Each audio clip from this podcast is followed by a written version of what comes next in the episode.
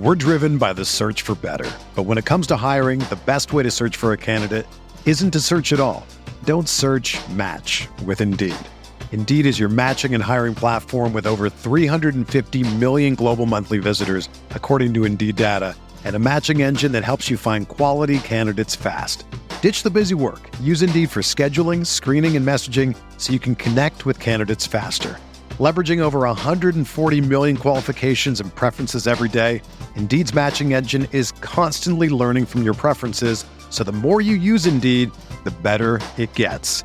Join more than 3.5 million businesses worldwide that use Indeed to hire great talent fast. And listeners of this show will get a $75 sponsored job credit to get your jobs more visibility at Indeed.com slash BlueWire. Just go to Indeed.com slash BlueWire right now and support our show by saying that you heard about Indeed on this podcast. That's Indeed.com slash BlueWire. Terms and conditions apply. Need to hire? You need Indeed. This podcast episode is brought to you by Coors Light. These days, everything is go, go, go. It's nonstop hustle all the time. Work, friends, family expect you to be on 24 7. Well, sometimes you just need to reach for a Coors Light because it's made to chill. Coors Light is cold lagered, cold filtered, and cold packaged. It's as crisp and refreshing as the Colorado Rockies. It is literally made to chill. Coors Light is the one I choose when I need to unwind. So when you want to hit reset, reach for the beer that's made to chill. Get Coors Light in the new look delivered straight to your door with Drizzly or Instacart. Celebrate responsibly. Coors Brewing Company, Golden, Colorado. Welcome to the Arsenal Vision post-match podcast.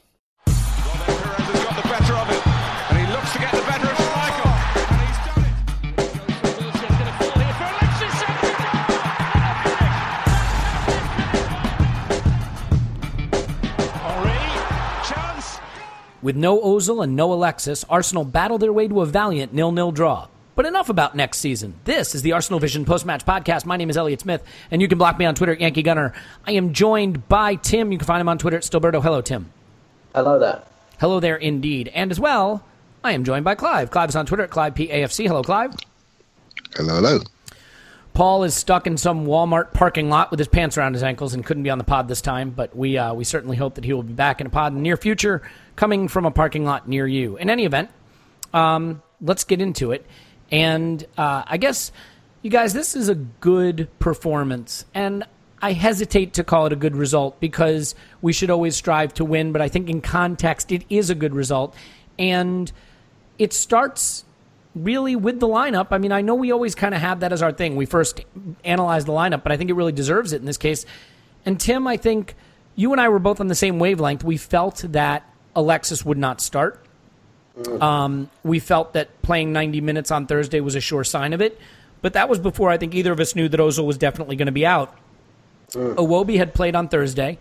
I think it's fair to say it wasn't his best ever performance, and he has been more out of the squad than in the squad lately. How surprised are you that the manager trusted him over Alexis for the start? Um, yeah, I was a little bit because when the news emerged on Saturday evening that Ozil was probably going to be injured, I just automatically assumed that Alexis would play. Um, that said, I think it made a lot of sense to play Iwobi because Iwobi is a very similar type of player, and um, really he was always going to slot into that job probably more naturally than Alexis. Alexis would have changed the dynamic of the attack, and I think the plan for this game has been in the making for quite a long time. I think I said on the possibly the post Cologne pod that um, I thought that the game against Bournemouth was almost a dry run. For this, I felt like um, the performance at Bournemouth was very close to what we'd see at Stamford Bridge, um, and I think that that kind of bore bore itself out. Uh, certainly with the way the front three lined up, and uh, and so yeah, I mean, I, I just blithely assumed that Alexis would start, but I thought um, that playing Iwobi made some sense because he's a little bit closer to Ozil stylistically. And also, you know, I think people have built this impression that Ozil doesn't defend. Um, what Ozil's very bad at is duels and tackling and 50-50s. He's bad at those things um, objectively. But that doesn't mean he's a bad defender. And actually, what he does quite well is I think he defends space pretty well. Mm-hmm. Um, and I think we saw that against Bournemouth as well. I, a lot of people have kind of said, "Oh, could we have done the high press with Özil?" We did it against Bournemouth, and in fact, Özil was um, was rampant with that high press against Bournemouth. He can do that. Uh, he's just not quite so noticeable. I think he's he, he's quite intelligent with his pressing and picks his moments. And I think that's exactly what we saw from Iwobi. Actually, I thought he was in in that element of his game and in looking after the ball he was very, very impressive. And I can kind of see, you know, I, I, see what people mean about leaving Ozil out of these games. I know I've, I've thought and said it in the past, um, largely because of the, the kind of energy. But I, I think also with Alexis, Alexis obviously doesn't um, lack defensive en- endeavour. But I think the concern that um, Arsene might have had with Alexis is when he turns the ball over um, and we're out of shape, and you look at, and that kind of can take the team out of shape. And you look at Iwobi, um, not nearly as penetrative as a player like Ozil or Alexis, but I think his ball retention was up at 95%. Um, and that tells you a lot about why Arsene Wenger picked him because he takes care of the ball. Um, he probably is less likely to split your defence open, but at the same time, he's less likely than Alexis to turn the ball over um, so I, I, I, was surprised, but that said, I think it made a lot of sense, um, and I think Arsenal probably be quite pleased with the decision he made. I do think maybe he should have taken Iwobi off slightly earlier, um, in hindsight, and I think we lost something when we took off Lacazette, and then we lost Welbeck, and obviously that's kind of unforeseen, but I think we just lost a bit too much pace, and I, I I might have taken Iwobi off instead of Lacazette personally.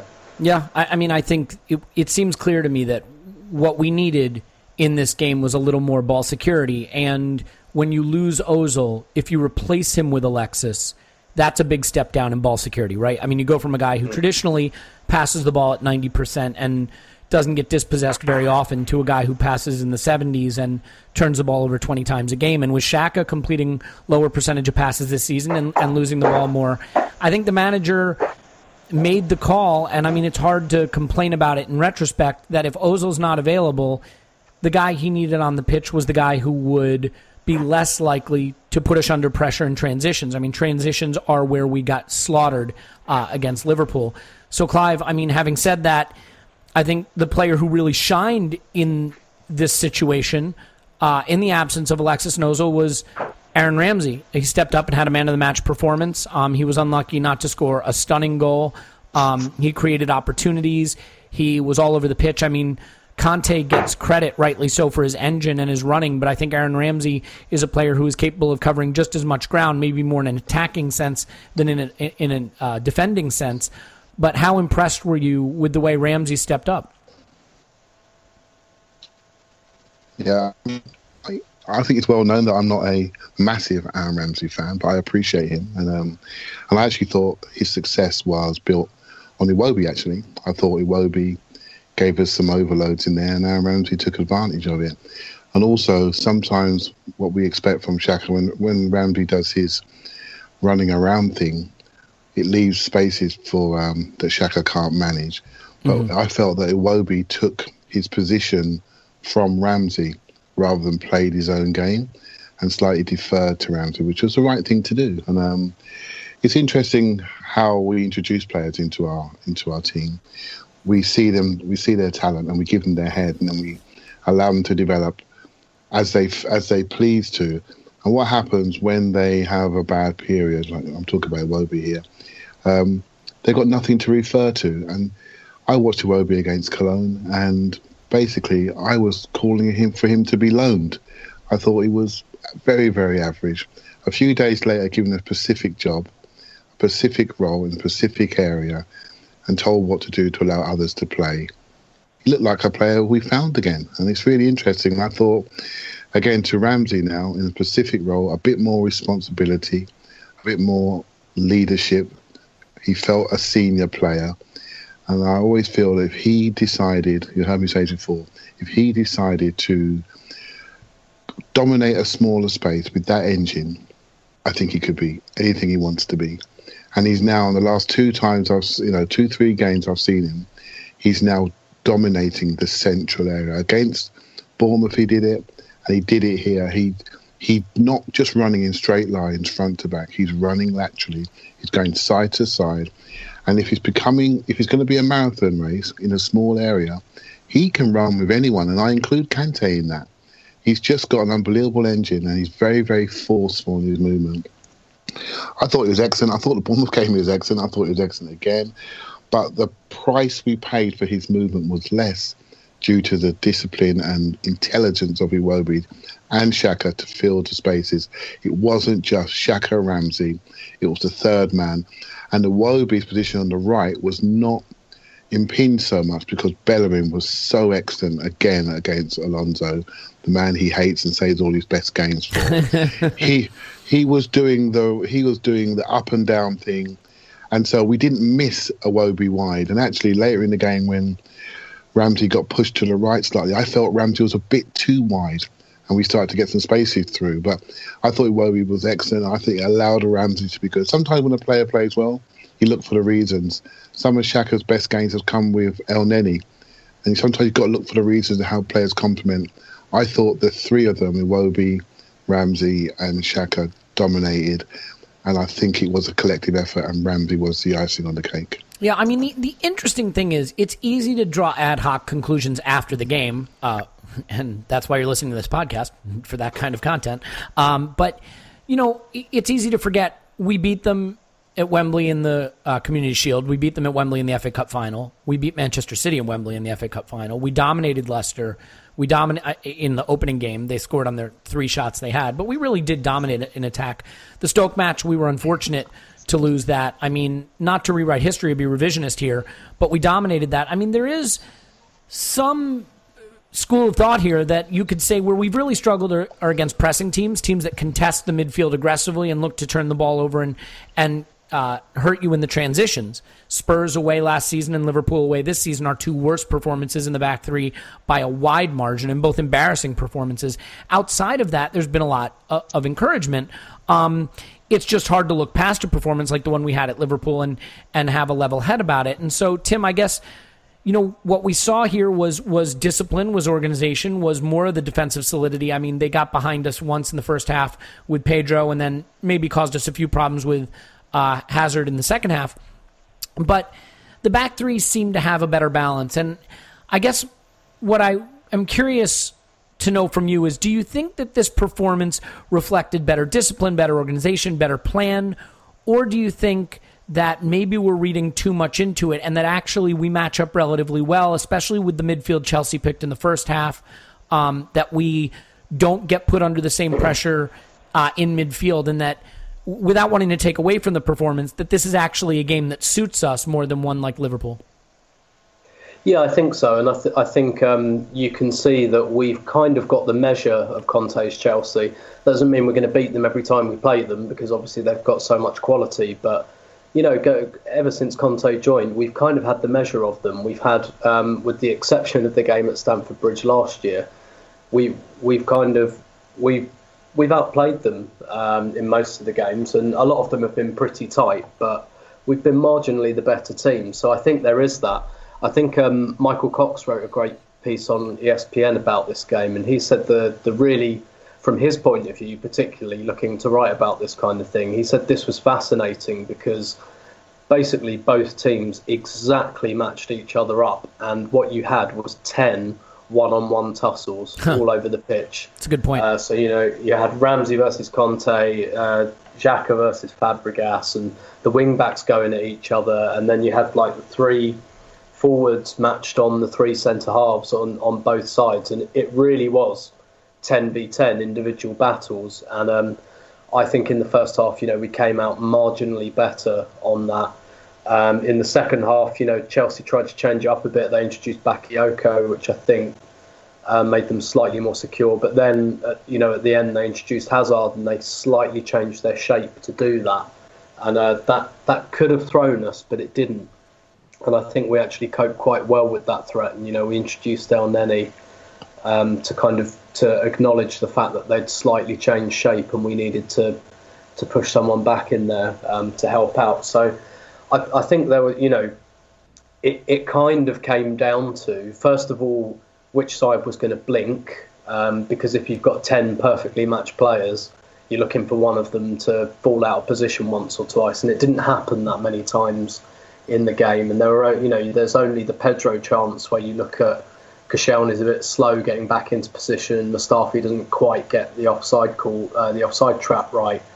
Other than that, most of our players basically just didn't really make um, any silly errors, and um, neither did Chelsea really, with the kind of exception of the uh, the David Luiz sending off, which was you know just pretty mindless. But um, I, I, think the reason I think we slightly edged the game, albeit I think a draw was a fair result, was because probably our standout players were slightly more standout than theirs. Um, and yeah, I, I, include Ramsey in that. And one of the things Ramsey showed that I thought was really interesting. Um, I mean, first of all, I, I think that's why I like Ramsey so much because I think there's this idea, and it might be an idea he's gotten into his head as well, that all he is is an attacking midfielder or goal scoring midfielder. He's not he's got everything. He's got absolutely everything. And I thought what was really interesting um, was that he was carrying the ball. Um, he had the most successful dribbles um, on the pitch, and that's not something I've really seen before. I've seen him keep the ball in tight spaces, but not really beat players with quick feet, and he did that a few times. And that's um, that could be really, really interesting. And maybe if we can convince him um, that that's the sort of player he is, then you know we've we've, we've really, really got a player there. But yeah, to, to go back to your question, yeah, I, I, do think there is an element to which this was a sort of game that suited us just because we've kind of got the measure of Chelsea. And that's what um, I think I, I, I, went for a draw in my match preview because I, I felt that Arsenal do have the measure of Chelsea. The only doubt was on the mental side for Arsenal. Would they just uh, go to Stamford Bridge and collapse? And they didn't. And once it was clear that they weren't going to do that, um, I thought we looked very strong, as we should do, because you know you look at the Arsenal and Chelsea squads. There's not a lot to choose. We shouldn't go to Stamford Bridge and feel inferior.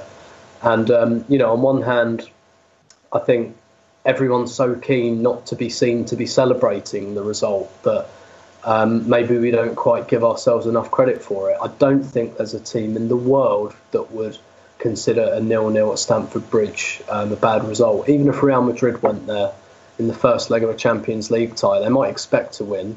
But if they got a nil-nil, they wouldn't go home crying about it. And um, I don't think there's a team in this league who wouldn't consider that a good result unless it was like April and they were five points behind and they had to win. Um, and you know, we, we went there and we, we actually showed for once that that we can match them for quality and we can better them for quality. But yeah, I, I do still worry a little bit about those teams like like Spurs and Liverpool who who really press us high up because with teams like that, um, you beat them by letting them have the ball. And Spurs have really struggled with that this season. Every team that that just gives the ball up to them, they can't break down. But they played Everton and Borussia Dortmund um, have you know less than forty percent possession and killed both of them. So you know, and and obviously we're not going to do that. We're not going to play Liverpool and Spurs and just say you have the ball. So yeah, I, I, do think there is an element to which those games are still a bit of a concern. Yeah, I mean, you look at the trouble we've gotten ourselves into this season.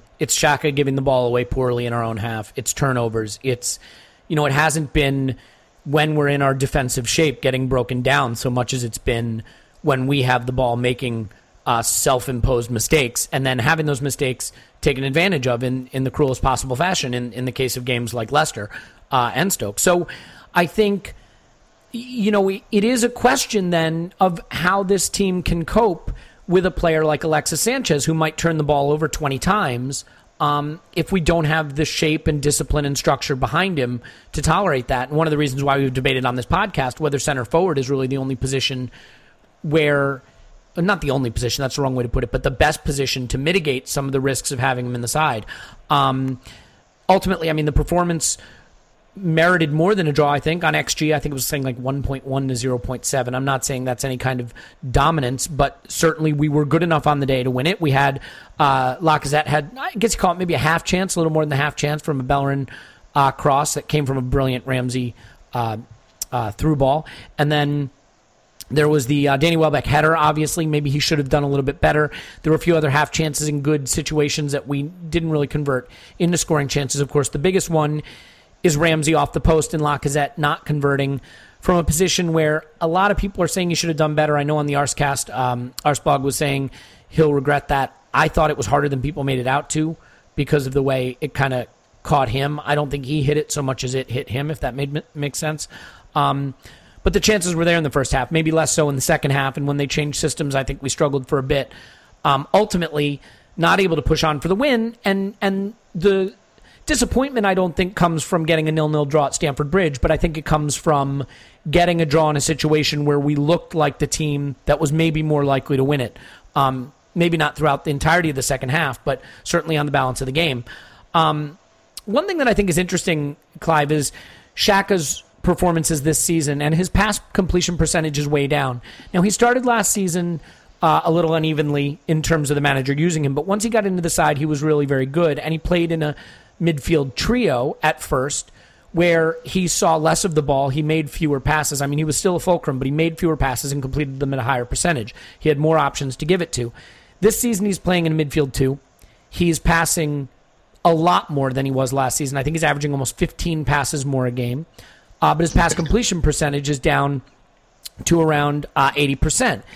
And, you know, I just wonder what you see there. I, you know, I, I, for me, I think the fact that he has one less partner to give the ball to, that Ramsey is often moving forward, and as a result, um, he's a progressive passer. He doesn't look to give it to the center backs, and so he's playing higher, uh, lower percentage passes. You know, if you look at Cesc Fabregas, in fact, his last two seasons at Arsenal, his pass completion percentage in the league was 79% and 80%. Um, Xhaka's key passes are way up this season, about 65% more, and I, I will go small sample size Claxon here. I fully acknowledge that. But, you know, it, it all just plays into this idea that he's a progressive passer. He has fewer options in midfield to give it to, and as a result, he's playing the lower percentage uh, forward passes. So I, it may be a little cruel, especially because he's had some high profile mistakes. But on the day, you know, I, again, he's missing some passes, but I thought his positioning was pretty good, and he still can hurt the opposition with with his ability to break lines. I mean, what did you think of him in this game, and are you starting to have a concern about how he's performed this season overall? Uh, not not at all, to be honest. Um, honestly, not at all. I think um, it's interesting how we judge him. So when we when we didn't know anything about him, we looked at his passing stats and we, we looked at his size and we thought, okay, we're going to get somebody that's quite defensive, quite solid, and and passes a lot. So that's our that's our success criteria there. Done. We should have known but, because Arsene bought him that that's not the player we were getting at all. yeah, exactly. We got we got a bit confused by some of the stupid Wenger statements. I swear he does that sometimes just to let people know that he's cleverer than all of us and we can't read him.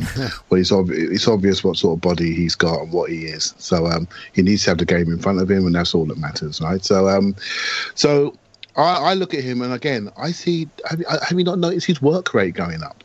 His work rate to me is going up by by the by the game. He's really working hard. He's really working laterally, and I, I sort of judge him on that. I think he's. I, I, I look at it and think you're you're working hard. You are engaged. The the thing we should measure him on is when he gets dispossessed and where he gets dispossessed because that's a concentration thing and what happens when he gets dispossessed when he dives in that's the thing i'm more worried about than the amount of passes because I love the way we're rat-a-tatting our way out of, of the. Um, you know, I talk about exit strategies.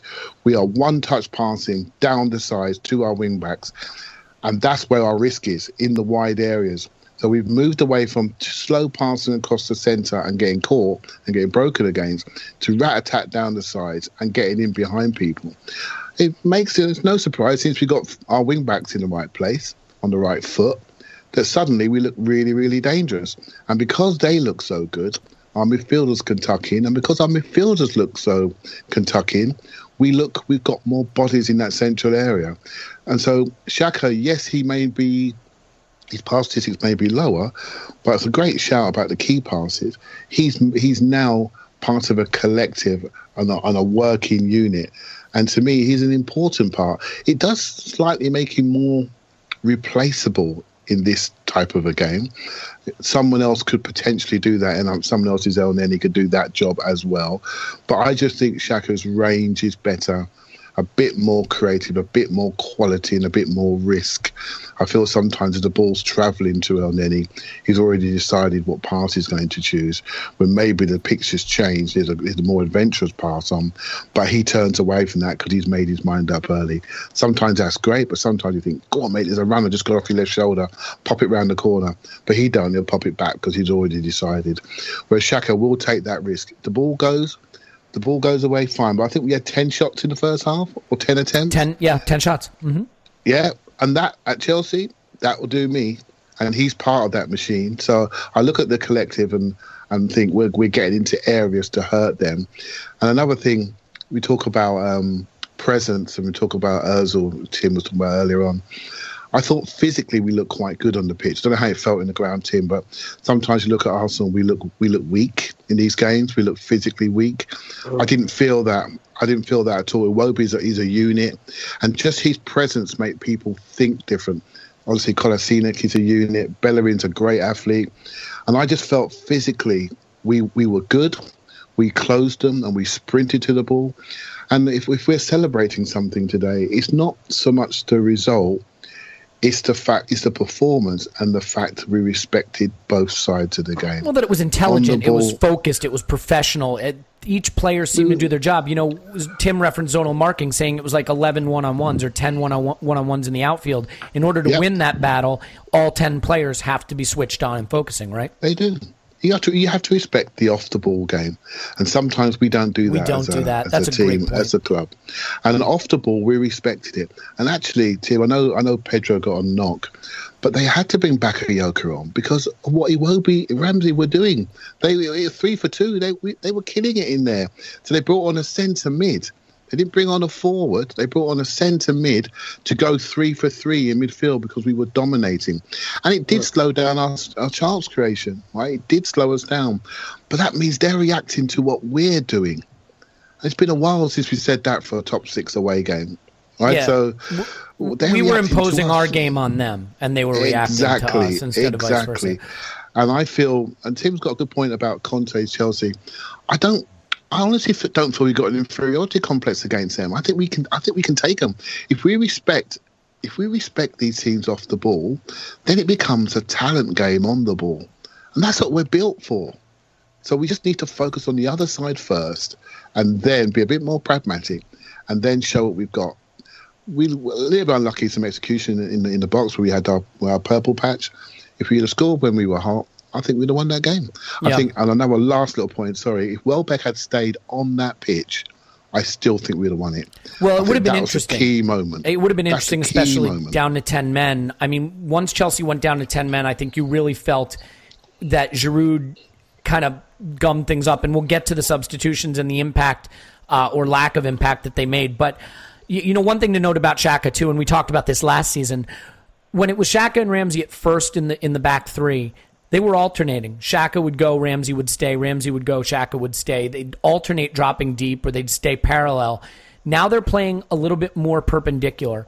Um, that probably doesn't make sense. Let me say that a different way. Ramsey's position is a few yards further ahead than Xhaka. And so Xhaka is tasked with picking the ball up off the back three every time, of being the the entry point to all of the attacks, to all of midfield. He is where the defenders look unless they're going wide, they look to give the ball to him. And so he's got a lot of pressure to make the right choice with really only one midfield partner. So, I mean, it's either back to the center backs or it's a pass that's a high high level of difficulty. And you know, he hasn't been completing the same percentage this season. And when when it's gone wrong, it's been a problem for us. But I, I still think he's doing a great job with that responsibility. Um, I still think we missed that one more escapable body in midfield, someone who can dribble and carry the ball. But we've covered that enough. And, uh, you know, I've got a lot of hobby horses, and that's one of them. In any event, um, yeah, so we, we didn't convert the chances, but we, I thought we showed improvement defensively. And, you know, ultimately, the, the thing that you can't help but notice, Tim, is the improvement in our wingback play. Um, not just uh, Kolasinac. I guess now he wants to be Kolasinac again. I, I don't. How do you keep up with this? Um, Kolasinac and and and Bellerin and How important do you think it is, Tim, just the common sense of playing a left wing back at left wing back, having Bellerin back in his natural position, having them in positions where they feel comfortable and can thrive? Um, I mean, you hate to sort of kick the manager after the fact, but we're really seeing the foolishness in hindsight now of the Oxlade Chamberlain experiment because of the performances we're getting from Bellerin and, and Kolasinac. Yeah, I don't even think it's in hindsight. I, I still struggle to understand what that well, was all yeah, about. we yelled than- about it at the time. Good point. That's, that's true. Yeah, other than trying to keep Chamberlain happy by playing him in a position he doesn't want to play anyway. Um, I I don't know. I, I I'd love to get Arsenal to explain that one, but like explain it honestly and not get defensive and say I made a, a million team selection decisions and I'd, I'd really like to get an honest answer from and him. none are worse than that one. that. um, but yeah, absolutely. And I think uh, Kolasinac is. Um, I, I understand that one of them is the Bosnian way and one of them is the German way of pronouncing it. I forget which way around it is. Hence the reason there's two different pronunciations. But anyway, um, Barney Ronay wrote a really great piece in the Guardian today about uh, Kolasinac, and um, he was saying like how much he's added in an attacking sense for Arsenal um, because because of his physicality. And I know it's like it's the, the great thing about the article is that it doesn't quite fall into that tired old oh Arsenal are weak and easily bullied kind of trope. It, it but it does acknowledge you know you need physical presence and Kolasinac has a lot of it. And he's kind of saying that um, you know because English crowds um, can be quite meat and potatoes. A player like that uh, gives the crowd a lift, but he also gives the team a little lift. And uh, you know, Barney Ronay was writing about how like two of Chelsea's most powerful players um, tried to go in for him in, in, in the opening minutes of the game and just bounced off of him, and that that kind of gives everyone a little bit of a lift. And um, I think one of one of the things he's really added with Kolasinac, I think he, he, he had a really high number of assists um, in the Bundesliga last season, and that's largely because he played in midfield. Um, apparently, a lot of a lot of last season, and and the way I see him at the moment for Arsenal is not really in a defensive sense at all. Um, I think Monreal is is really covering that that kind of left centre back, left back position really well. But Kolasinac is really adding something in an attacking sense, and you guys have covered it with his kind of delivery and the way he's very precise in the final third. Um, and he really, really, he had quite a decent chance um, at the end as well. He found a really nice pocket of space, but just took a, a touch slightly wide. Um, and, and I think he's he's really, really added something going forward because he always tries to find the byline. But the, the thing is about Arsenal as well, because of the types of teams and the types of tactics that we face quite a lot. Um, just having a guy who can mow through people is really, really valuable to us. And one of the reasons I think Oxlade Chamberlain survived as long as he did was because he was pretty much the only player we had that would just take someone on and try and power past them. The difference is with Chamberlain, it relied a lot on pace and you know his touch and his delivery and everything else um, being spot on, and not all of those things always came together. But with Kolasinac, it's it is just pure power um, a lot of it. But when with the ball, you know, he treats the ball like a friend, but um, whoever's in the way of it like an enemy. Um, and he's just really got that solid. Um, it never looks like a foul, you know. It always just looks like muscle, like he's just muscled someone. It never looks like he's fouled someone. He's got that that real kind of um, that that kind of really impressive physicality about him, and it's got it's something power, core power exactly, yeah, yeah, and and you know what? It's it's something. It's not a skill set that's replicated really elsewhere in our squad. Like I like, I, I don't mind Monreal at wing back at all. I mean, I think he's just a really good player, um, all in. In fact, um, I've long suspected uh, that Monreal could play in midfield because of his technical level. Pretty sure he Um, can play anywhere. well- he's just he's a remarkable utility player for us defensively. Yeah, yeah, I've, Great player. I, I know, like it's it's um it's a real rightly so. It's a running joke. This um, uh, you know, insert name of Arsenal defender. He could be a DM. Um, but actually, quietly, I've always thought that Monreal could probably do that job at a push. But um, Yeah, but like Monreal's not necessarily going to create you many goals. I think Kolasinac, I wouldn't be surprised if he, he racked up quite a few assists this year. And I know I said it, I think on the post Leicester pod. I'm really looking forward to the um, the the potential team up between him and Alexis. I think that could be frightening down that left hand side when you've got that kind of level of uh, the you know the speed and the physicality and the speed of thought and you know, Alexis likes to play that ball towards the byline, and that's exactly where Kolasinac need, uh, likes to run. And I wouldn't be surprised if, if Wenger bought him with that partnership in mind as well. So, yeah, I'm, I, and you know, obviously, whenever you get a new player and they're in the honeymoon period, you, you look for all their good qualities. Um, but yeah, I'm, I'm really enthused about Kolasinac. I think he's really added something. Yeah, and I think ultimately Bellerin just looks better. And I mean, he he yeah. obviously has a point to prove when he plays Chelsea now.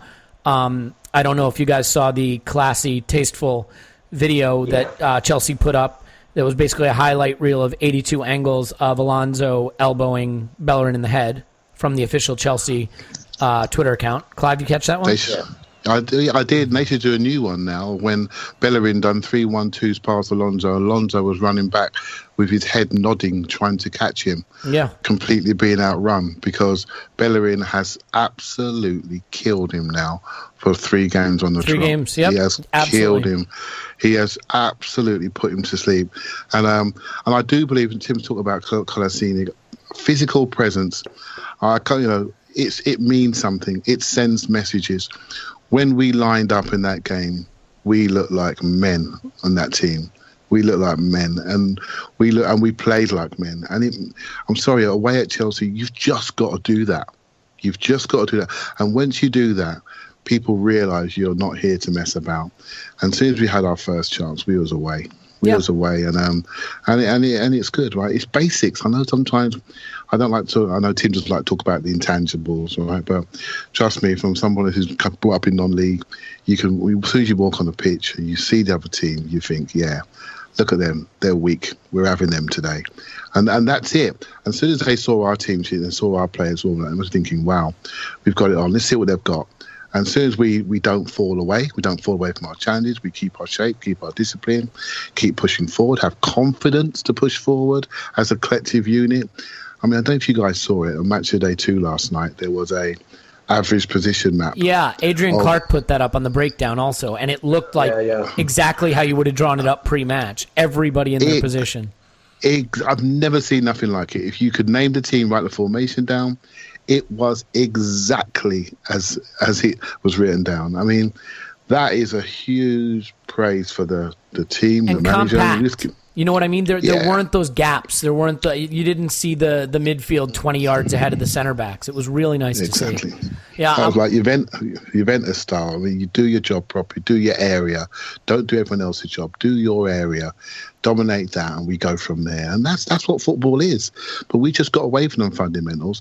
I think we all reacted to Liverpool, me included, like the world was ending.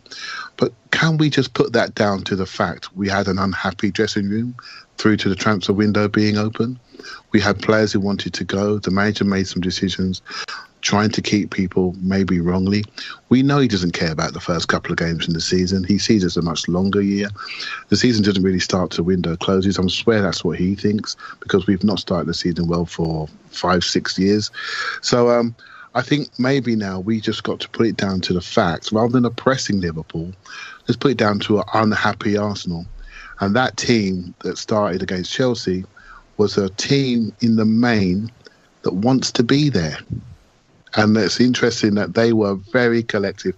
And I don't know what you think, Tim. We've heard rumours about Koscielny and Ramsey not getting on with Sanchez.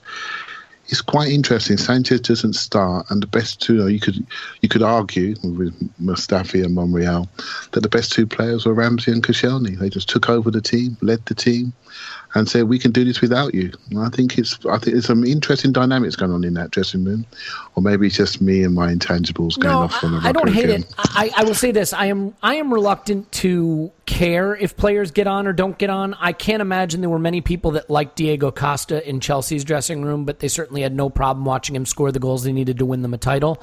Um, I think especially with strikers or forwards They can be mercurial, they can be pouty, they can be like Cristiano Ronaldo and not a team player if they're getting the business done because Yeah. they are less integral to the sort of team concept, especially in an Arsene Wenger system. I mean, you know, if you're someone like Pep Guardiola or Klopp or Pochettino, every single piece has to be in the right place. But I think at Arsenal, okay, if the two central midfielders hate each other or two center backs want to punch each other in the face, that could be disruptive on the pitch. I think when you have a soloist like Alexis, as long as he's doing his thing, I'm not sure it matters. What I will tell you is I think it's an open question. The, the jury is out on whether the Liverpool result was. I, I mean, there's no question that the fullback situation and Oxlade Chamberlain and the window being open impacted it. There's no question. I think there is some question about how we're going to respond to being pressed in midfield. Still, I, I, I don't know that we're ready to handle that. And I go back to that Spurs away game and how embarrassed we were there as well last season in the back three. Don't you think Chelsea pressed us yesterday, though, Elliot? I thought they did. I thought we coped with it really well. I don't. I I, thought don't we covered think it they really well. pressed. I mean, I, I think. I don't think that they pressed. I, it was one-on-one pressure, right? I mean, man marking pressure, not counter pressing, not two men stepping over, pressing you into the, you know, against the boundary, a, a second, a third man stepping up to cut off the passing lanes, and then quick transitions. I mean, Chelsea aren't a team that give you the ball the way Liverpool and Spurs Yes, do. that's Um, that's the difference. That's the difference. You took the words out of my mouth. Spurs will give you the ball. As soon as you get it, they'll play off your touch, and Yeah. they'll wait for your mistake and then go from there. They uh, Alderweireld's got the most long passes in the whole of the Premiership. They go back to front, give it to you. They challenge for that first ball. As soon as we get it, they go on the second ball, third phase, and nick it high and go from there.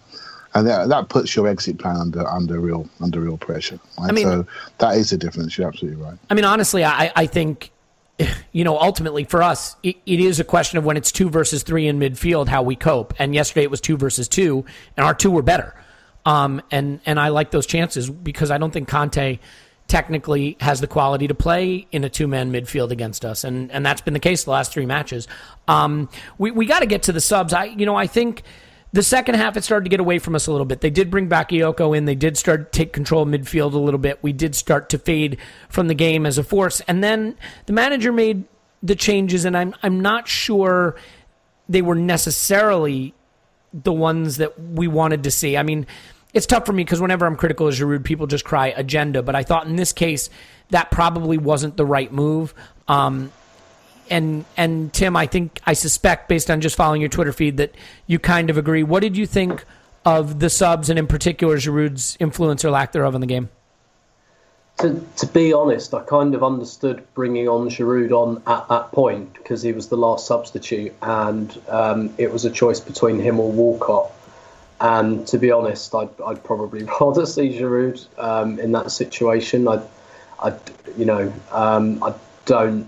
I just the way Walcott played um, on Thursday night. I don't know. He just doesn't. He had, you know, he's one of those players. We all know he has his uses um, and he's technically very limited. But at the moment, I'm not even sure he has um, his uses in in this formation. And um, I also, I, you know, I, I think that he's hit the Kieran Gibbs comfort zone um, at this point, and I don't think he cares too much about playing. And I think he's, he's you know, So you're It's- saying it was too, the uh, better the better of the the two Yeah. suboptimal choices he had to make. it was, yeah, yeah, in my opinion. But I Do you think, if Danny hadn't gotten injured, he would have made that that switch? maybe not until the last couple Yeah. of minutes, maybe. But if there's one threat that Chelsea can deal with from Arsenal, I'm afraid it's Olivier Giroud. Well, Um, and by the way, it's- it's, interesting because he had put Alexis at center forward, and and Yeah. I was, you know, my eyes lit up. I said, "All right, we're going to get to see how this works." He hadn't done it in ages, and that lasted about what two minutes. Yeah, and it was interesting that he put Alexis up front because that and kept Welbeck where he was because that was a real acknowledgement that no, I want to keep the structure, and Alexis is the player most likely to disrupt the structure. Therefore, I'm going to put him in a position where that has the least impact defensively. So that was almost, you know, it, it's too much to call it a defensive decision, but that was very much about keeping that structure in place and keeping Welbeck where he was. Um, I do think that maybe he'd have taken Welbeck off anyway, just because he gets through a lot of work in a game like this. I, but the, I think the one I'd question is I would have taken Iwobi off before Lacazette. I understand what he's doing with Lacazette. I understand that um, you know he's and he's looking long term here as well. He's trying to build him up to the intensity of the Premier League, and I, I get that. And um, you know Lacazette, um, you know, did fade a little bit perhaps in the second half, although he's he's not he's never hugely involved. Well, Iwobi um, fades badly. I mean, that's sort of a feature of his game. Yeah, he, he really exactly. noticeably drops in the last 15, 20 minutes. Exactly. I, I thought on balance that Iwobi was fading more than Lacazette. Um, and, and then it was just unfortunate that Welbeck got injured and we lost, you know, all of the pace we had on the break. And, you know, when Giroud came on, yeah, it was all of our attacks went to him to die again. And, you know, there's that really frustrating point where Ramsey was streaking away on the right. And this is why I'd have kept Lacazette on because those spaces were beginning to open up a little bit. But Giroud, because he always likes the first time ball, you know, he, he just played it straight backwards instead of, you know, whereas I think if Lacazette had received the ball in that situation, he would turn in the face, yeah. He, yeah, he'd have turned and, and, slipped, and tried to slip the ball in. Um, and yeah, and I think you know Chelsea have just got the measure of Olivier Giroud. So I, I think, and I think the the decision eventually to bring Elneny on as a response to Hazard coming on was was perfectly good. I think that was a good decision, and it worked. Um, yeah, I, it's just that first one. I'd, I'd have taken uh, Iwobi before I took Lacazette off personally. Yeah, and I, I think you know, in fairness, you make a good point. I mean, I can look at this with hindsight and say they went down to ten men and having Giroud on there didn't really suit us. But it's also possible that with the choice being Theo and Giroud, and with it looking like maybe we were going to have to bet into weather a little bit of a storm to see the game out at that point. You know, I think they had kind of grabbed the impetus a little bit at that stage, and maybe he felt that that was just a safer option. We could kick long if we needed to, hold the ball up, relieve the pressure a little bit. Um, obviously, that's not really how it played out, especially when Luiz went off. So, you know, th- things just didn't necessarily go the way he had anticipated. The good news, obviously, was that uh, got up. Uh, the man is made of, you know, steel, titanium, whatever it is, and and carried on. Um, Clive, you know, we haven't really talked about the back three individually and, and how they, they worked as a unit. And who who the back three is, the first choice back three has sort of been an open question this season. I mean, you have Mustafi now, who that's, that's closed. Who, well, that it's it's closed. closed. it's kind of ironic. You had a guy who you know wanted out and who the manager seemed happy to let go, and now he's sort of the captain of the defense, so to speak. I mean, the manager has said that he's a good organizer. I mean, he made the one mistake. He should have stepped up when Koscielny got caught up the pitch a little bit on a clearance and Pedro got him behind. But otherwise, I thought he did all right. For me, the problem with Mustafi is he still wants to go to ground a lot. And you can tell me, Clive, because you, you've played the game and uh, I have observed the game, so you would know it better than I would. Um, and I was a slide tackler like, as well. Well, that's the thing. I feel like a defender who likes to go to ground, who wants to make that intervention that way, is doing it because he doesn't back himself the longer that, that duel or that situation plays out. That if he stays on his feet, he's going to get beat, or he's going to get outrun, or he's going to get out bullied because to me going to ground is a it's a roll of the dice. You get the ball or you get embarrassed, right? Um, yep. So, and, so you're taught you're taught to stay on your feet, right? You, because I've, I've heard you, that line once or ground, twice. if you go to ground, sorry, if you go to ground and you don't get the ball, you're out the game. Right, so that's what you're that's what you're taught to do. I personally used to ignore that, and I don't mind players that do it as long as they do it at the right times. I, again, it's a style. It's a stylistic thing. Monreal's another one that presses very well into the opponents. He's what I call. They're both front foot defenders. They, the thing about the three of them is that Mustafi's probably the most front foot of all, but the three of them are flexible in wide areas and they are flexible over their shoulder as well on the back foot. So we've got three sort of multifunctional defenders there. And uh, Mustafi, he's the Flamini of our team he's a pointer and shouter, and I don't know how'd that work out for Flamini. yeah, exactly. Um, but he seems to have liberated Koscielny to be absolutely focused on his man and his job to be aggressive and then to cover around. Um, and with Mustafi, again, if, if a defender pushes in, as soon as you see your your partner pushing in, you your other player should just immediately cover around and and, and that's what they were doing. We just got caught once, and um, I, I, that back three is very nicely balanced, and in some ways it hides some of. I think Koscielny's quicker in wide areas. Monreal's quicker than Mustafi in wide areas, so Mustafi can read it, and so his pace, although he's not bad, but he's not as sharp. He can read it, so he can read it, and he can start his runs ahead of time. He can step in and be aggressive. He can pass. I love, I like the balance. It's the best we have. It's the best we have. I am a fan of the back three. There's been lots of calls for a back four, but what people are really saying as I said last week, three is a number, right? It's a back three. People think, well, to get a three in midfield, we need a back four. Well, we showed yesterday you can get three in midfield with a back three if you have the right player doing the right job and your wing backs doing one and a half jobs. And that's what we had yesterday. So Welbeck tucked in with Iwobi, and so we literally had four on three in there. And because those Iwobi and Welbeck are so energetic, that allowed us to really overload in all different areas of the park. And our back line could then look at their targets and just step forward and smash them. And I, I thought they were absolutely brilliant. And when they received the ball, they all looked comfortable.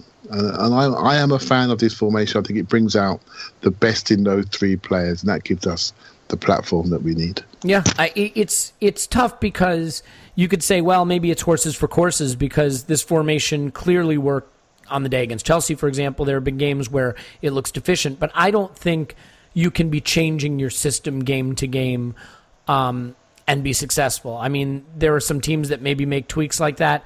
I don't know that Arsene Wenger tactically is the kind of manager for that, and I don't know that this team has the tactical intelligence over the years it's been drilled by him to be changing systems. I think we're improving.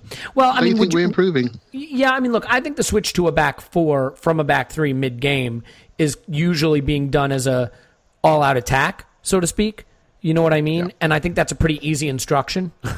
it's you know get the extra man in midfield, get the extra attacker on the pitch, and get forward. Um, it's a little different when you're doing it from the start.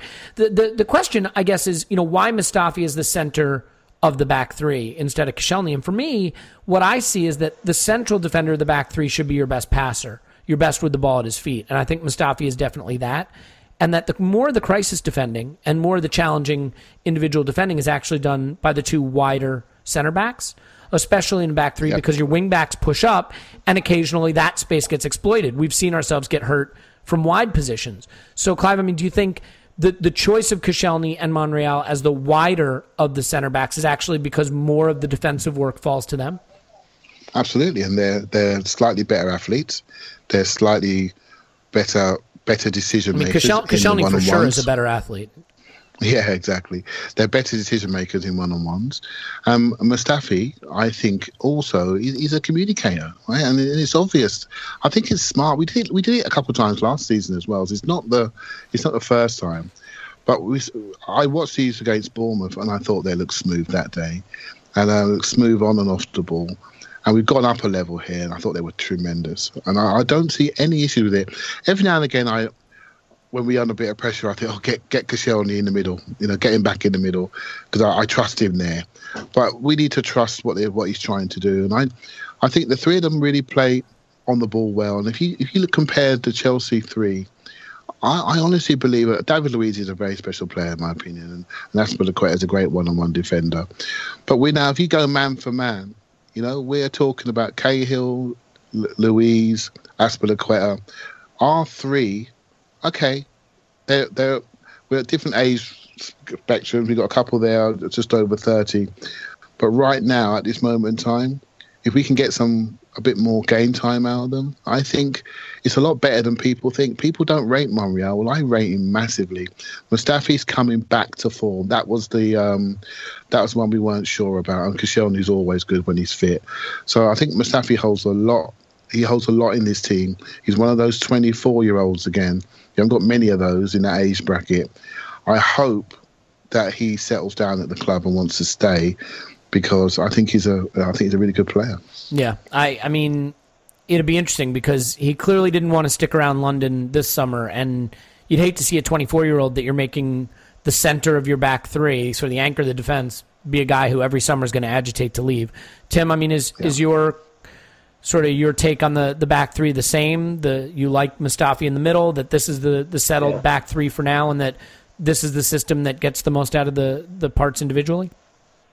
Yeah, absolutely agree. You know, because Mustafi does that kind of hybrid um, midfield defender thing, and yeah, he likes to slide about, and, and also Mustafi's not great in the channels because he leaves his feet too often, Yeah. um, and he gets drawn into silly fouls out there. Whereas Koscielny and Monreal generally much more alive to spaces, much more alive to both of them very good at covering fullbacks. I mean, Koscielny in a back four, you know, was doing that constantly for, for our left backs down the years, just covering that channel, being alive to danger. So I think everyone in that back three is, is suited to exactly where they are. And I think also what you have then in reserve, um, I think, you know, Mertesacker is also suited to that kind of central role.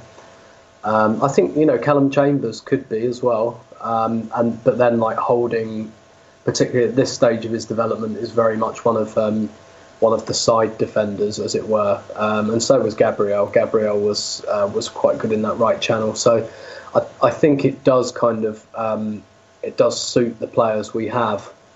Um, I, I'm I'm still attracted to the idea of just having the extra body in midfield, but to be honest, it's it, there's not that much difference in it. And you know, we looked at Elneny there in pre-season, and, and really all I'd be looking at is playing Elneny, but having him like five, ten yards further up the pitch. Um, so it's not it's not a huge difference, really. I don't think. I think it could be a bit of a horses for courses thing.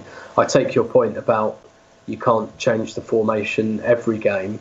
I do think you can have two or three up your sleeve for a certain type of game. I think you can have like you can group teams a little bit. So have a plan for you know Liverpool and Spurs, for example, who are broadly similar. Have a plan for the team that's going to come to the Emirates and sit ten behind the ball, and then have a plan for the game uh, like this one where you're fairly evenly matched and you might have to go toe to toe. I mean, maybe could could the plan just be the personnel you use within the system? I mean, for example, if you put Ramsey into the front three, you play a back three against a pressing team, but you use Ramsey in one of those, you know, two behind the striker positions and instruct him to stay more connected to El Neni Xhaka in midfield, so you get that extra body in there, or you use Iwobi like we did against Chelsea, right? I mean, you can Yeah. through that personnel, you can add the traits that you want for the game.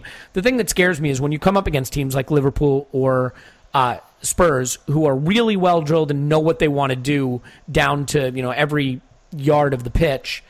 Do you want your players in a situation where they're feeling a little unsure of their positioning or their role? Um, you know, I think that's not you- if you not not if you spend the time um, with it and you and you you kind of get the players buy-in. One one of I think um, the, the the ways in which Alex Ferguson really really evolved in his last few years. You watch United um, in these games. Once he realised that United weren't streets ahead in terms of personnel anymore, and the likes of Chelsea and Man City became a threat he he used to go to these teams with a plan, and he used to go, and he wasn't afraid of changing the formation and changing the personnel. And it got to a stage where it was really difficult to predict what Man U's starting lineup would be when they went to places like Stamford Bridge. And there'd always be a surprise in there somewhere. You'd think, oh, oh, he's playing. That's weird. Or he's left someone out that's quite weird. And, you know, he wasn't afraid to have um, a, a specific plan uh, for that type of game. Um, but of course, you know his strength was he got his players to buy into it, to believe Yeah. in it, and um, that's that's what you've got to do. Whether whether it's a, a drilling them thing or whether it's um, getting their buy-in and their belief, and how much those two things mesh together is, is probably the question. Yeah, can I just say one thing Yeah, on top in. of that? Uh, I think Tim's absolutely right. We we as fans, we've got to get comfortable. We talk about having a plan, and we talk about tactics on here, and we analyse things. But you know, I said last week about dropping Özil for this game, and I just watched him have an MON performance versus Bournemouth. And I, I, as soon as I said it, I just, I, just, I, just, I, can't, I don't get much abuse on Twitter, right? So, but people say, Clive, you made a mistake. Obviously, Özil's not in the team. So we say we want this tactical flexibility, but long as long as our favourites are all out there, right? So, and that, that's not right. That's not right. We've had we've got a big enough sample size to realise now that Ozil doesn't do well in, in southwest London and northwest England, right? We we know we know that. We've seen it now for three or four years. There's no shame in it. He's a brilliant player. He's got all the medals that he needs. But you know what? maybe we got a young kid in our team with a massive backside that can sprint around and move the ball, not quite as good as you, but he can do a job and physically match them in areas and where we, what we need today. And that's great. And Ozil's ready for the next game, right? And we got to get comfortable as a, as a fan group with that. And, and, and what we're seeing now with the manager, he's actually got three or four different formations and systems in his top pocket now that he didn't have a year ago. Yeah, and I, that's the truth. My my only issue with the Ozil thing is I'm you know look if you say you want to drop Ozil so you can move Ramsey into that two behind the striker, or if you say you want to drop Alexis to get Iwobi in there because you want more control, those are things I understand. I feel like Iwobi for Ozil, I don't know that Iwobi does that much more out of possession than Ozil does. And I think in yeah. possession, it's clear how much you lose on the creative side. I'm not trying to undermine Iwobi's performance. I think Iwobi did well. It is easy to forget yeah. that Ozil had a near man of the match performance in the cup final against Chelsea. So, I mean, yeah. it's. You know, it's. You know what I think it is? You know, I think uh, Stamford Bridge is a very. It's, it's not a big area. It's not a big pitch. It's quite a compressed space, and it does. I'm not saying he can't do it. I just feel he can get pressed off the ball he yeah. can get pressed off the ball. Having that physicality just to retain possession in a different way. I'm not questioning the man's talent. Right? I'm not questioning his man's talent in any way or form. I just felt we needed a little bit more energy and zip and physical presence for a team which based when they smashed us last year at Stamford Bridge, they beat us up physically. Yeah. They over they overpowered us. Gary Neville using the word like they've just been battered. They battered Arsenal. And that stuck with me. That really upset me, that Bellerin, that Alonso goal, and it really bothered me. I mean, and for the record, that's not battering, that's fouling, but, you know. that's fouling. But we were the only people that seemed to see it. Yeah. We, it's like we deserved it. It's like we deserved it for being soft old Arsenal. Well, we, well, we weren't soft yesterday. We went there with a team, with a plan, and we weren't soft. And I'm celebrating that today. I, I really am celebrating that. We won the duels. I mean, Morata won something like 34% of his duels. I, you know, I mean, we, we won the duels. We were touch tight when the ball was entered. To your point about being physical, you know where I really think that showed itself, Clive? And uh, mm. Adrian Clarke highlighted this on the breakdown. The entry ball, the ball into Morata, the ball into the forwards. That's where oh, the center backs showed up, where Mustafi would come through the back of Morata and take the ball and take the man. And you know sometimes it's that's a foul, but that was key to not letting them because Morata's great at. getting the ball, giving it quickly, turning and running in behind. We didn't give them the chance yeah. to do that. We were touch tight when the ball came into the forwards. And we did the same to Costa in the cup final. Yeah. Rob Holding did it. We deployed him on him. Right? So a kid that's really shaky at the moment, we gave him a job. He did that job and we won the cup final. Yeah. Right. So, so again, sometimes again we go back to young players. We've got to help them. We've got to help Holding. We've got to help Iwobi. I wanted him loaned a week ago. He's back in the team now. Do a job. He's back in. He's back in everyone's good books again. Right. So um, we had a plan and we we executed it. And I think Tim made a good point. We've got the measure of this team. We've got the measure of Chelsea. I'm not worried about Liverpool. We just seem to go there unprepared. Something seems to happen in our club. We haven't gone there prepared for a while. We haven't played them prepared. Uh, I'm looking forward to the Liverpool and, and Spurs game to see if we can have the right person on the pitch with the right system, with the right physicality, hmm. intensity. I think we can take them. I think our quality is higher. That makes one of us. So, um, yeah, no, I'm not looking forward to those matches at all. Give me uh, Bournemouth at home 37 more times. That'd be great.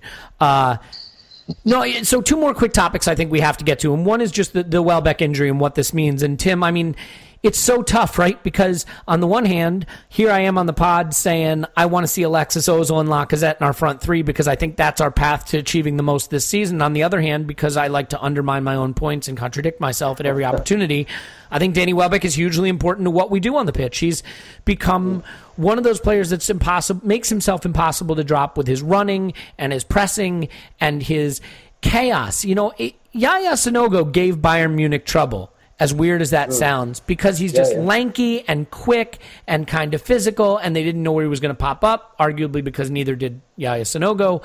Danny Welbeck is a, a more refined version of that. He he pops up in places you don't expect. He presses you when you don't expect it. He's on you faster than you think he can be. He bodies you off the ball, but then he can also do a step over and get by you. He's got a, a- aerial presence. I mean, you know, maybe doesn't convert them as much as he should unless they hit off his shoulder or his shin or he's falling over. But I mean, at this point, it looks like he's going to be out for a while. So my two questions are one, how hard will it be to replace what he does? And is Alexis going to be that natural solution or do you think the manager will look for a plan B? Yeah, Welbeck's a real Swiss Army knife of a player, and I think Wenger described him last week as a manager's player. Um, and I think that's exactly right. And Ferguson always used to pick him for big games as well, um, because you know you don't always have to pick the most talent, naturally gifted players. Sometimes the ones that will do the job um, are the best ones to go with. And uh, I think the other thing I'd say for Welbeck is no position in no formation, no problem for him. If when we moved to this system, the kind of three-four-two-one, you wouldn't naturally think that Welbeck could have played in one of those roles behind the striker, but he's adapted to it no problem at all. He can play as the wide striker, the centre forward, and now he's playing kind of just off of a striker, and, and it's never a problem for him because um, he's got a football brain on him. He always understands his role and how it fits into the team, and I think he's quick to assess situations as well. And you know, I'd, I'd be very interested to see. Obviously, a long way off. If, if he could ever translate that into coaching, um, you know, he, he could. He, he just seems to have a really sharp in-game tactical brain as much as anything. What what I will say is though, as as gutting as it is for him and a little bit for Arsenal, this is probably the period we can do without a player like Danny Welbeck. When you look at the fixtures we've got coming up, um, Our next three league fixtures before the international break uh, should be, I mean, it's a layup. It should be nine points. It has to be nine points. Yeah, yeah, absolutely. And you know, we've got another week till West Brom, so that's another week of training to get in Alexis's legs. Um, hopefully, try and get Özil back in that time. I'm, I'm unclear on what the prognosis is for him. And then, yeah, we've got West Brom at home, where you know we'll not only I was going to say we can cope with having a bit of chaos. We need a bit of chaos against uh, Tony Pulis's West Brom, um, and then we're going to have Brighton at home, and then you know we got the international break, and then uh, I think Alexis is suspended for one of Chile's games over Ah, the international break. Unfortunately, not the second one in Brazil. Um, he'll play that, but um, yeah, and then and then it's Watford, and you know th- this is a nice run of games, and this is I'm sure Arsene had his eyes on these games anyway when he was looking to ease Alexis in. I think he was thinking, yeah, maybe you know the the more difficult one at, at Chelsea where I need a bit of structure, and it's only September, so Chelsea was very much a must not lose game. It was not a must win game by any means at this stage.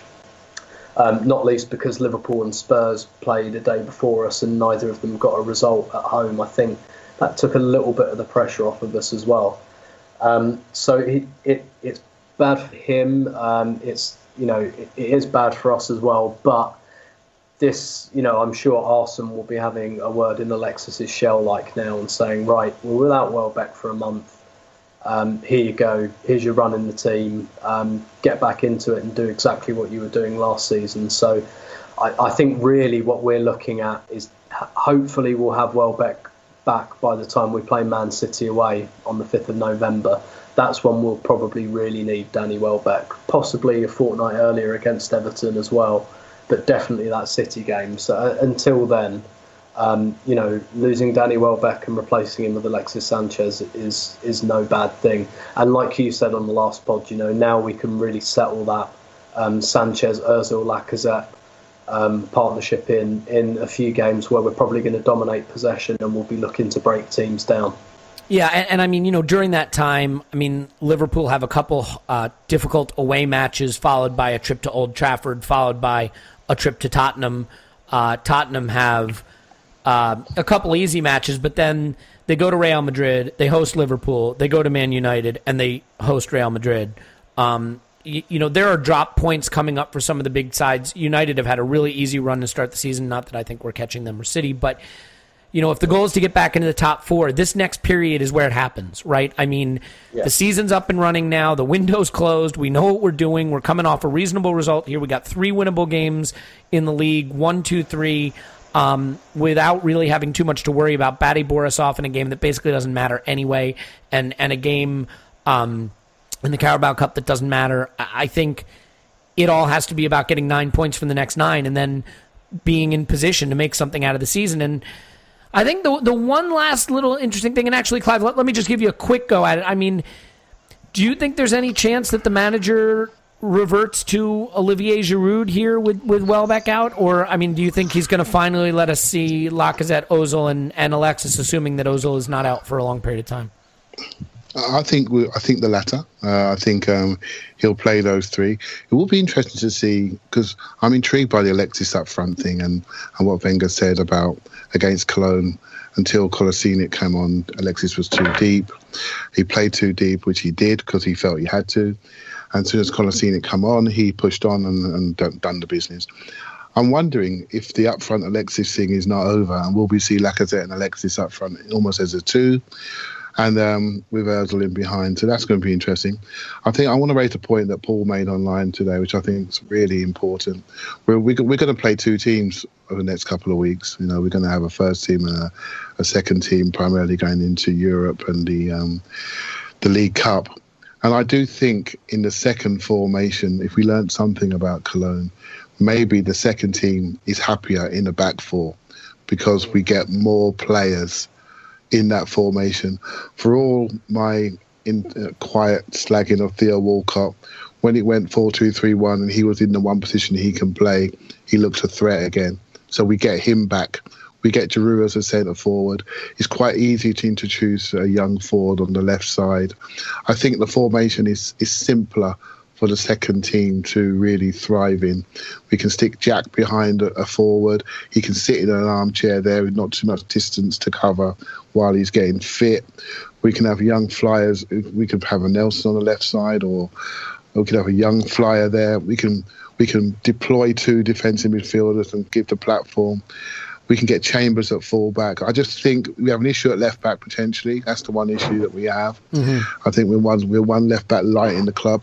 Um, but I think that formation allows us to have a functional second team, and so that's where I think four at the back will work. And I think Paul Yeah. pointed out today. And I, I wanted to mention that. My only issue with that is simply that you're playing these players who were presumably in line to have to start for the first team if someone goes out, if someone goes down. And if you're not playing them in a back three system in competitive fixtures when they do get to play, what happens if they get drafted into the team for an important game and have to play in the back three system then? You know, does it. It, I don't think it matters. I think players are flexible now. We've asked for this. I think we really have asked for it. The issue is, when- is we've got a couple players who really can only function in one system, right? And and that's an issue, especially when one of our one of them is one of our top paid players. You have more right? faith So, in our uh, players and our and our tactical uh, coaching than I do. I'm just scared to death of us. I'm like, hey, don't don't touch it. Just leave it alone. You know, it's like your your parents with the electronics. Like it's working. Don't touch it. Don't don't touch it. Leave it alone. Yeah, yeah. My only time I get disappointed is is not so much the the tactical side because we that happens. You get that right, you get that wrong. The times I get disappointed is the application, and what we saw at Anfield was a lack of application. Yeah. And that made me question what's going on in the dressing room, in the club, with the manager. In all the other games, we've looked we've looked pretty good. I mean, right? It's just the Anfield one. At Stoke, we were very unlucky. the Stoke game was unlucky. Yeah, me. yeah. I mean, That's the one that bothers but me. those right that's going to not any of the happen. others. You're you're going to have results like that in the season. Look, I, I I think we're in a good position here to to make it to make it count going forward. I, I just think. You know how the manager manages the squad, how we deal now with, with Welbeck being out. As long as we get it right, I, I think we can resurrect our season over these next couple of weeks. Tim, I mean, how would you manage these Carabao Cup and, and Europa games that we have between these league fixtures? Do you agree use the talent the right way in a back four because that's what suits our second team, or or keep them in the system that we're playing in our quote unquote sort of first team fixtures? I, I would put them in a back four because um, Well, screw you both. You know, fine, whatever. All right, you're right. You're right. because because we don't have the wing backs. Um, One of, one of the, the so when Arsenal bought Cohen Bramall last year, the thing that was really really interesting about that signing, and there are a number of things that were interesting about it uh, coming from non-league, but one of the, the quite strange things, if you ever watch our youth teams, we never ever have a dedicated left back, never. That position in the youth teams is used to develop players. So what happens is every couple of months, a midfielder usually does a turn there for a couple of for a couple of months to learn the defensive side of the game. Quite often to learn a little bit about how to play wide as well, and just to play in different spaces. Arsenal very very rarely have dedicated fullbacks in their youth team. Indeed, Hector Bellerin uh, was a midfielder when he came to us, and we started playing him at right back because for, for that reason, just to give him a shot at right back and make him learn something else. It just so happens that that's where he was playing when Arsenal were short of right backs. Alex Iwobi did not play on the left wing or behind the striker in, in the under 21s. He played up front, he played as a false nine. Um, and he actually came to attention because he scored a hat trick at the Emirates, um, playing for the under 23s a couple of years ago. Very, very few of the players, the young players particularly, that come into the team, come into the team playing exactly the same role that they play in the under 21s and, and sometimes that's by design, you know, because um, like when Serge Gnabry was getting his chances, in, he was the best player in the under 21, so he had a free role. He could go wherever he liked.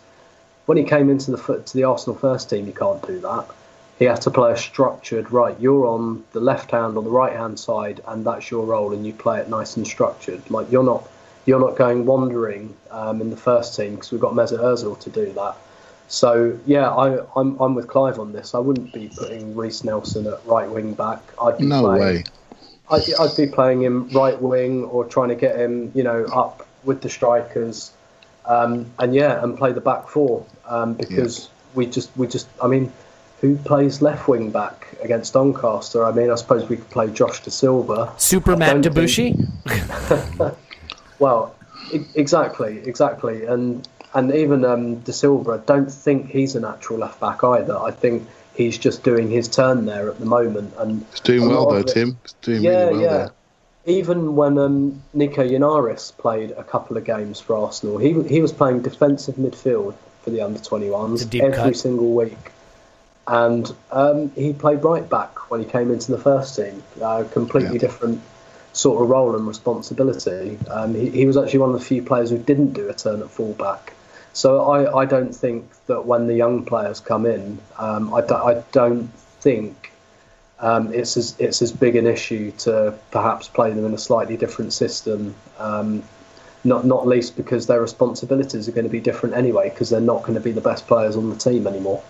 Yeah, well, I mean, look, ultimately, the there's enough quality in the side to handle the Doncaster Rovers and, in theory, the Bate Borisovs of the world regardless of system. I, I think it comes down to a question of what prepares these players best for possibly having to become important contributors.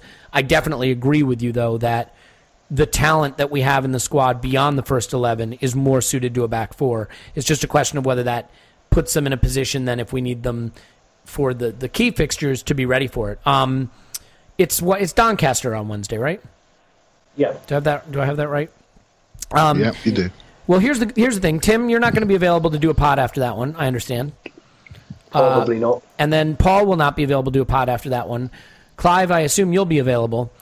As yep. far as I understand it, the game is not televised over here in any way, shape, or form, so I will not have seen it. So you can count on that being my best pod of the season, um, uh, or at least the one where I talk the least shit.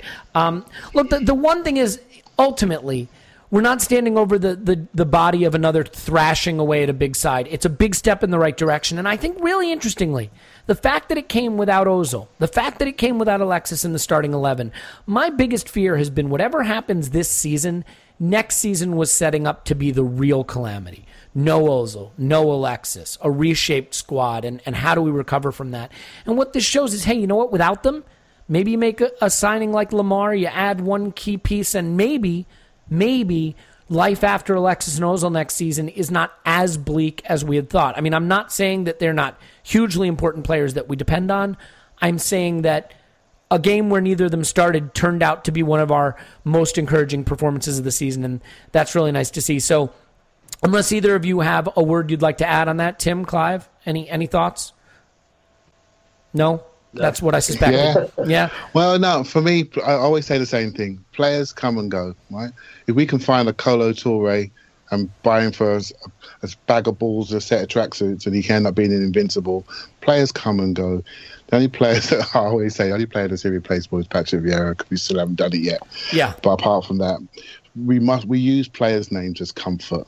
They all get replaced. When we have our And favorites. Arsenal is- exactly. we have our Arsenal is still favorites. No one likes to see their favorites co- go, but at the end of the day, I mean, the, the, the club will be here long after them. And and look, the the big outgoing is the manager, and that's on the horizon too. But we will get to that when the time comes in 2042. Um, in any event, Tim is on Twitter at Stillberto. Thanks, Tim. My pleasure as always. In, uh, enjoy the rest of your week. Enjoy the uh, Carabao Cup.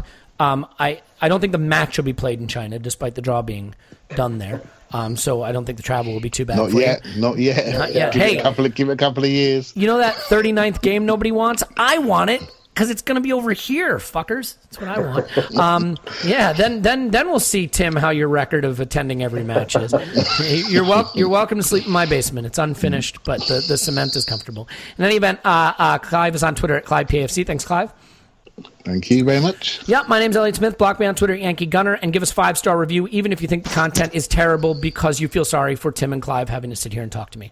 Um, I'm going to just assume that everything will go exactly to plan in the Carabao Cup because when has that ever not been the case except against Reading? Uh, so, in any event, enjoy the match if you're able to watch it. We'll come back with some kind of haphazard pod after that, and then it is on to uh, some Premier League game that we should win at the weekend. In any event, uh, cheers up the Arsenal. We'll talk to you next time.